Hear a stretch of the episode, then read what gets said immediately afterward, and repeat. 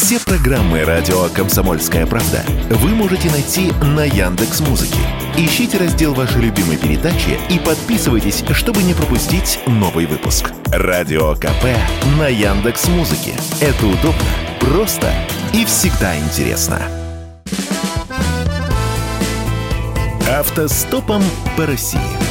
Журналисты «Комсомольской правды» Владимир Варсобин и Иван Макеев едут через всю страну и общаются с самыми разными людьми.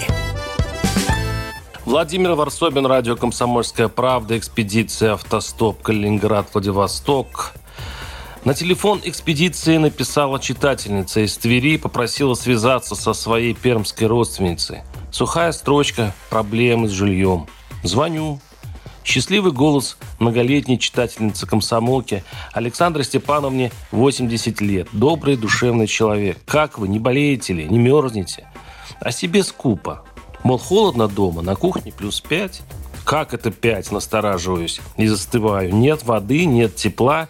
Из пенсии в 11 тысяч половина уходит на обогрев – Обогреватели я включаю только времени от времени, говорит. Из-за напряжения розетки уже расплавились. Да и денег на еду не останется, если постоянно греть.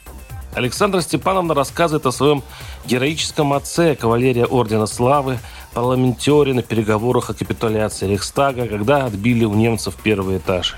Я просто не верил глазам, такое нельзя забыть. Дочь героя войны Александра Степановна Суворова замерзает в церковной сторожке на набережной Камы в крохотном полуразрушенном домике. От пермского великолепия, от помпезной набережной лачуга отгорождена высоким забором. Ну и Понятно, иначе нельзя, иначе чувство прекрасное будет оскорблено, иначе пострадает утонченный пермский вкус. И поэтому, когда набережную реставрировали, у домика поставили высокий забор из профнастила, чтобы не осквернять величественный вид Перми. В этом, согласитесь, и есть суть устроения городов российских. В центральную площадь, в улицу, набережную вкладывается вся мощь государства российского, вся сила чиновничьего самолюбования. А лачушки Суворовых стыдливо прячутся за забором, на задворках, во дворах. Хоть помочь человеку по масштабам России легко, при условии, суметь его заметить, увидеть с великолепной зияющей высоты нас, людей – к счастью, государство, оставив человека в беде, без воды, тепла, посреди европейского города, непоследовательно в своем бесстыдстве. Оно все-таки присылает пенсионерке соцработника. Тот приносит Суворовой воду и продукты. Но на лекарства у Александра Степановны уже не хватает. У меня на муравьиный спирт много уходит. Я им руки протираю, чтобы отогреть, когда совсем замерзнут. Смущенно улыбается Александра Степановна. Немного выручает садик возле дома. Там еще мама посадила вишню чернослив. Я с веток собираю замороженные ягоды и компот себе варю, чтобы витамины были.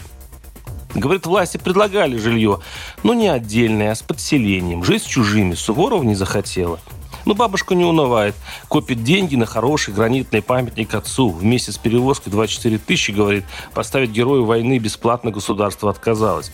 Папа меня в свое время учил не унывать, говорит Александра Степановна. Им-то на фронте тяжелее, наверное, приходилось. Мне бы печку наладить, да дров привезти. Мне бы только декабрь, январь, февраль до март как-нибудь продержаться, а в апреле, глядишь, потеплее станет.